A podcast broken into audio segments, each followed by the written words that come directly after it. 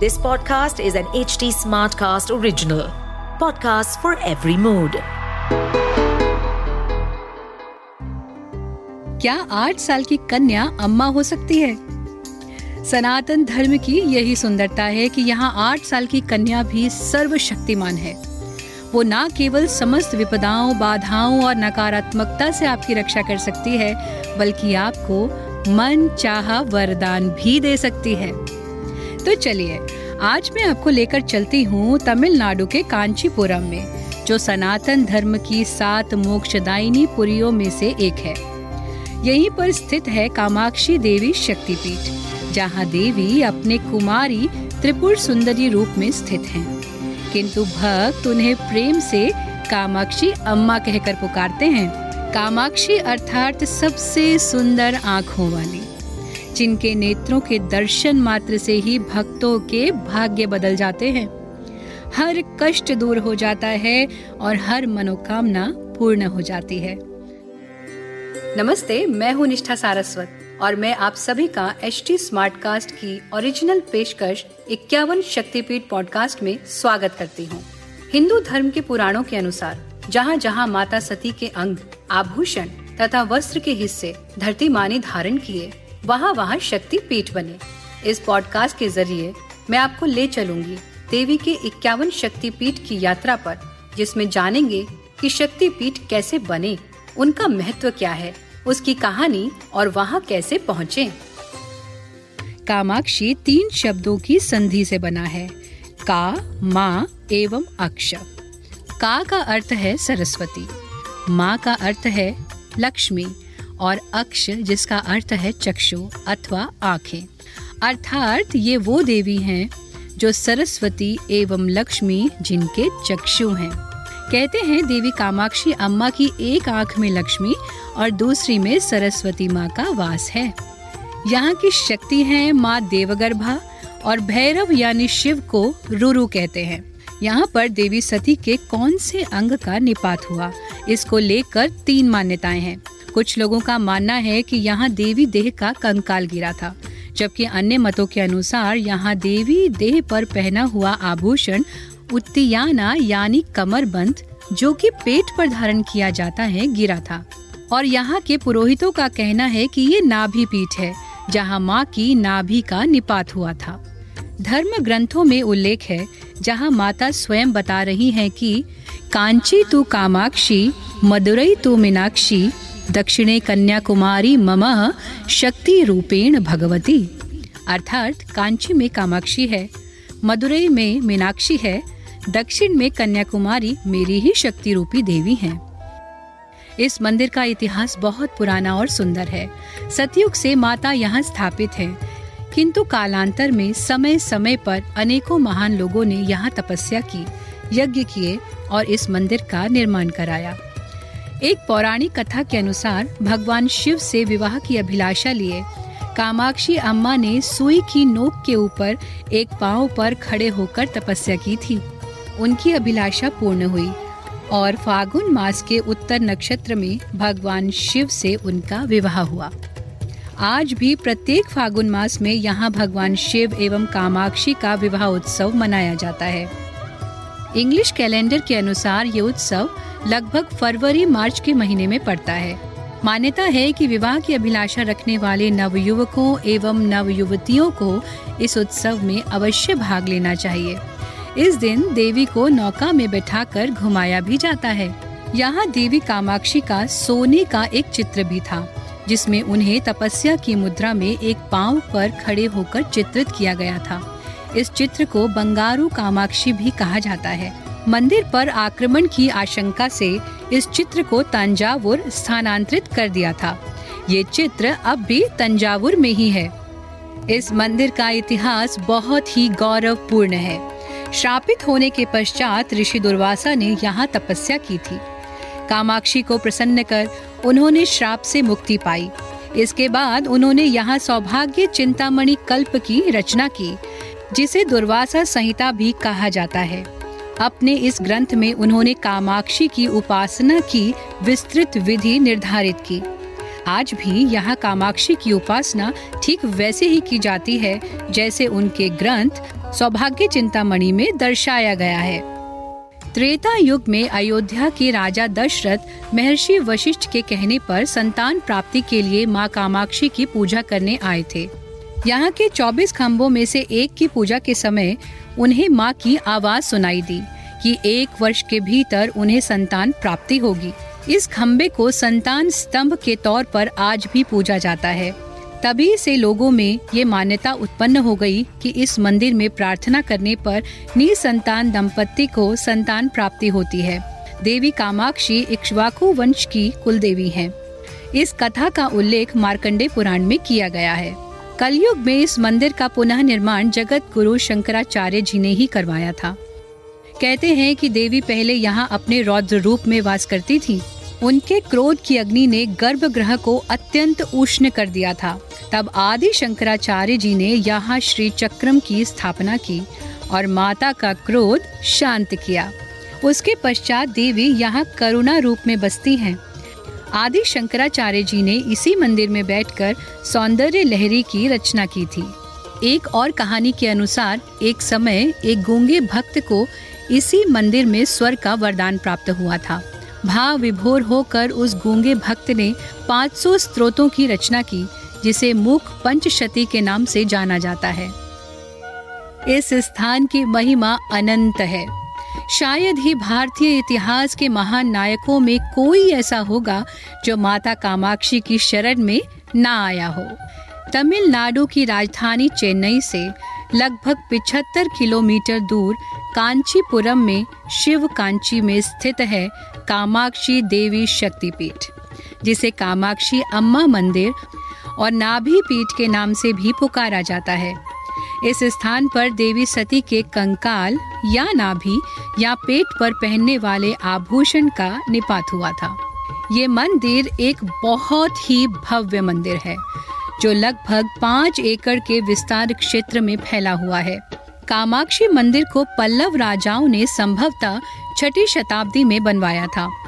इन वर्षों में चोलों, विजयनगर साम्राज्य और नायकों सहित विभिन्न राजवंशों और शासकों ने मंदिर की वास्तुकला और विकास में महत्वपूर्ण योगदान दिया, क्योंकि मूल संरचनाएँ या तो प्राकृतिक आपदा से नष्ट हो गई, या फिर इतने समय तक खड़ी न रह सकी।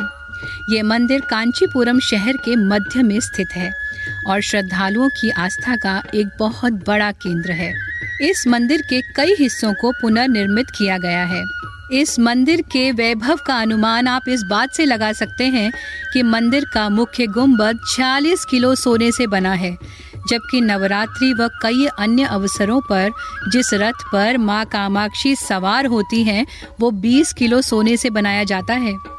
हर साल मंदिर में भक्त 50 करोड़ रुपए का चढ़ावा चढ़ाते हैं। एक दिन में करीब दस हज़ार श्रद्धालु यहाँ दर्शनों के लिए आते हैं। कामाक्षी अम्मा शक्तिपीठ कांचीपुरम शहर के बिल्कुल मध्य में स्थित है। इसलिए इसे कांचीपुरम का हृदय भी कहा जाता है। मंदिर के बाहर ही बाज़ार है और बाहर से ही फूल और प्रसाद मिल जाते हैं। मंदिर को मूल रूप से श्री चक्र पर बनाया गया है, जो एक अत्यधिक महत्वपूर्ण रहस्यवादी यंत्र है, जहाँ माँ कामाक्षी, जो पार्वती माँ का रूप है, विद्यमान है। गर्भगृह मंदिर का केंद्र है। पारंपरिक द्रविड़ियन दक्षिण भारतीय शैली में बने इस मंदिर का प्रवेश द्वार अत्यंत ही भव्य है। प्रवेश द्वार का गोपुरम ही पाँच मंजिला है। इस पर अनेक देवी देवताओं की मूर्तियाँ तराशी गई हैं। ये गोपुरम हल्के पीले रंग का है। अंदर प्रवेश करते ही एक तालाब है। मध्य में मुख्य गर्भगृह, मंदिर परिसर के चारों कोनों में से एक कोने पर कमरे बने हैं। तो दूसरे पर भोजनशाला, तीसरे पर हाथी स्टैंड और चौथे पर शिक्षण संस्थान बना हुआ है। मुख्य मंदिर के पास ही परिसर में वो स्थान है, जहाँ राजा दशरथ ने यज्ञ किया था, और वो स्तंभ भी है, जहाँ से आकाशवाणी हुई थी। भक्त बहुत ही श्रद्धा से इस स्तंभ की पूजा करते हैं और मन्नत मांगते हैं। आइए अब मुख्य गर्भगृह में चलते हैं। पहले श्रद्धालु चार मीनारों वाले कक्ष में पहुँचते हैं। इसे पार करने के बाद लोग आंतरिक पराक्रम कक्ष में पहुँचते हैं। यहाँ से श्रृंखलाबद्ध सीढ़ियों की चढ़ाई करने के बाद अंततः मंदिर के गर्भगृह का द्वार, जिसे बिल्व द्वार कहा जाता है, इसमें प्रवेश करके कामाक्षी मंदिर के गर्भगृह में पहुँचते हैं। मुख्य गर्भगृह को गायत्री मंडप कहा जाता है। इस गर्भगृह की ऊर्जा अद्भुत है। सामने माँ कामाक्षी देवी अपने दिव्य स्वरूप में सोने के सिंहासन पर पद्मासन लगाकर ध्यान में बैठी हैं। माँ ने सुंदर साड़ी पहनी है सोने, चांदी और हीरे के आभूषण माता पर स्वयं को पाकर इतरा रहे हैं और खूब चमक रहे हैं माँ की छवि इतनी सुंदर है कि हृदय और आँखें उनके दर्शनों से सहसा ही भर आती हैं। उनका आसन पंच ब्रह्मासन है कामाक्षी अम्मा की चार भुजाएँ हैं। उनके निचले करों में गन्ना एवं पंच पुष्पों का गुच्छा है। वहीं ऊपर दोनों हाथों में वे शस्त्र, पाश और अंकुश धारण किए हुए हैं। समीप ही एक तोता भी है, जिस पर सहसा लोगों की दृष्टि नहीं पड़ती। इनके साथ ही पासा और अंगुसा नामक दिव्य चक्रों को भुजाओं में रखा जाता है। देवी कामाक्षी के नेत्र इतने सुंदर हैं कि उन्हें कामाक्षी की संज्ञा दी गई है। वास्तव में कामाक्षी में मात्र कमनीयता ही नहीं है, बल्कि कुछ बीज अक्षरों का यांत्रिक महत्व भी है। यहाँ पर क, कार ब्रह्मा का अकार विष्णु का और म कार महेश्वर का प्रतीक है। इसीलिए कामाक्षी के तीन नेत्र तीन देवों के भी प्रतिरूप हैं। ऐसा भी माना जाता है कि सूर्य, चंद्र उनके प्रधान नेत्र हैं। अग्नि उनके भाल पर चिन्मय ज्योति से प्रज्वलित तृतीय नेत्र है। कामाक्षी में एक और सामंजस्य भी है।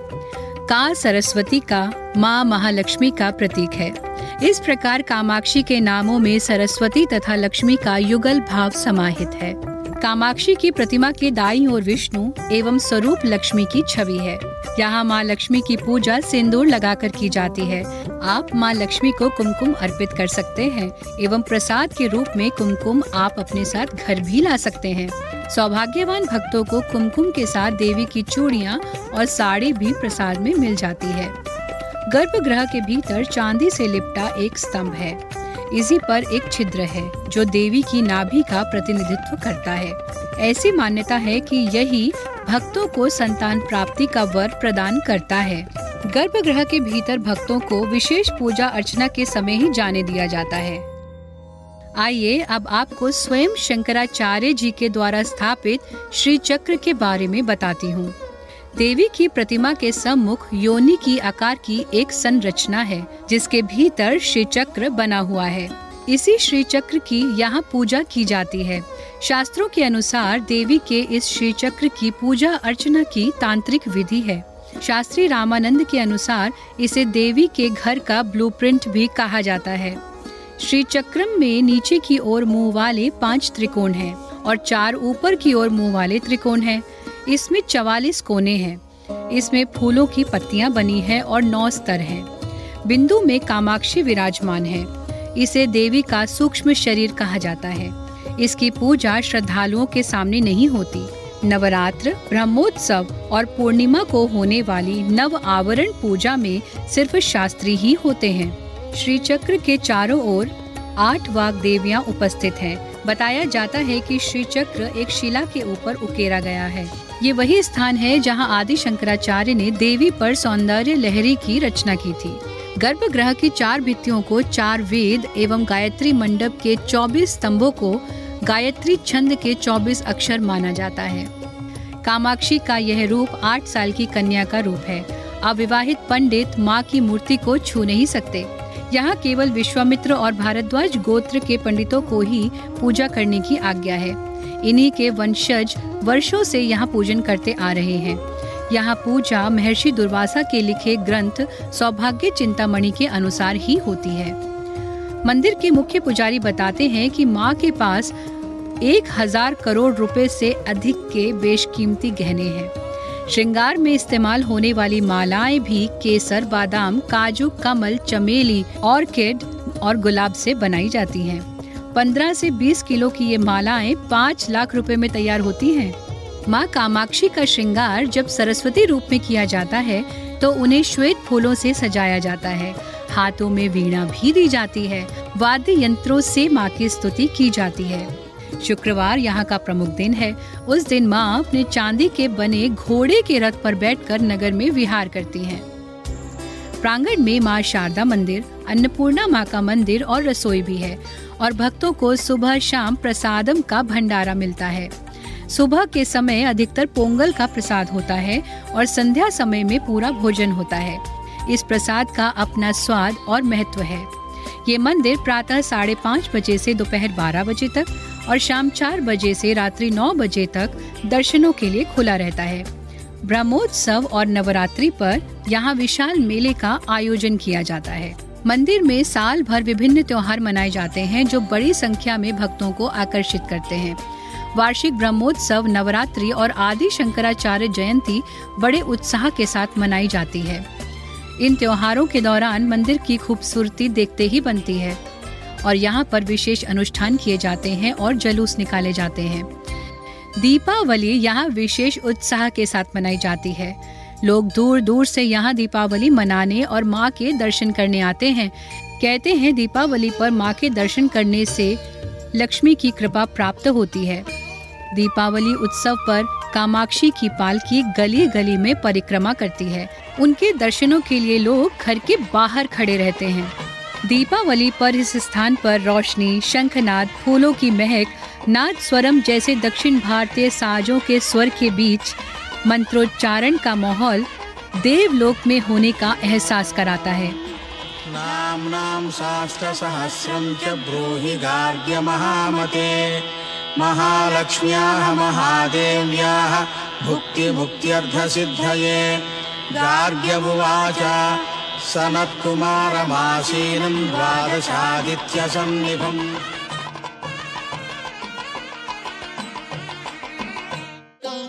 ये एपिसोड लिखते समय मेरे मन में एक भाव आया कि ये एक ऐसा स्थल है जहाँ माँ अपने सभी स्वरूपों में विद्यमान है। माँ सरस्वती, माँ लक्ष्मी, माँ पार्वती, माँ अन्नपूर्णा, माँ गायत्री और तपस्विनी कन्या रूपी माँ त्रिपुर सुंदरी। साथ ही भगवान ब्रह्मा, विष्णु और भगवान शिव भी यहाँ उपस्थित हैं। यहाँ रसोई भी है, विद्यालय भी, यज्ञशाला भी। मुझे ऐसा एहसास हुआ जैसे ये स्थल अपने आप में ब्रह्मांड को समेटे हुए है। कितनी अद्भुत शक्तियाँ यहाँ समाहित हैं। तो ऐसा क्या हो सकता है जो यहाँ आने पर भक्त को प्राप्त ना हो? रिद्धि, सिद्धि, बुद्धि, ऐश्वर्य, ज्ञान और मोक्ष सच्चे भक्त को यहाँ सहज ही प्राप्त है। माँ का अपने भक्तों के प्रति प्रेम अनंत है। माँ को कोटि कोटि प्रणाम। आइए अब जानते हैं कि यहाँ कैसे पहुँचे। कामाक्षी शक्तिपीठ का सबसे नजदीकी एयरपोर्ट चेन्नई है, जो यहाँ से लगभग पैंसठ किलोमीटर की दूरी पर है। यदि आप ट्रेन से आ रहे हैं तो नजदीकी स्टेशन चेंगल पट्टू है। चेन्नई से यहाँ बस के ज़रिए भी आसानी से पहुँच सकते हैं। तो जल्दी से बैग पैक करिए। मन की शांति और मनोवांछित इच्छा पूर्ण करने के लिए चले आइए कामाक्षी अम्मा के पास। आज के लिए इतना ही। अगले एपिसोड में हम चलेंगे अमर कंटक। जहाँ देवी माँ के दो शक्तिपीठ स्थापित हैं। हम दर्शन करेंगे काल माधव शक्तिपीठ और सोन देश शक्तिपीठ के, जहाँ देवी माँ के दाएँ व बाएँ नितंब का निपात हुआ था। और यहीं से ही सोन नदी और नर्मदा नदी का उद्गम स्थल भी है। और साथ ही जानेंगे नर्मदा नदी के उल्टे बहने का रहस्य। आगे की कहानी सुनने के लिए हमसे जुड़े रहिए। मैं हूँ निष्ठा सारस्वत और आप सुन रहे हैं इक्यावन शक्तिपीठ। अगर आप कोई जानकारी या फीडबैक शेयर करना चाहते हैं तो आप मुझे कांटेक्ट कर सकते हैं मेरे सभी सोशल मीडिया हैंडल्स पर। Nishtha Saraswat on Facebook Instagram और यूट्यूब पर।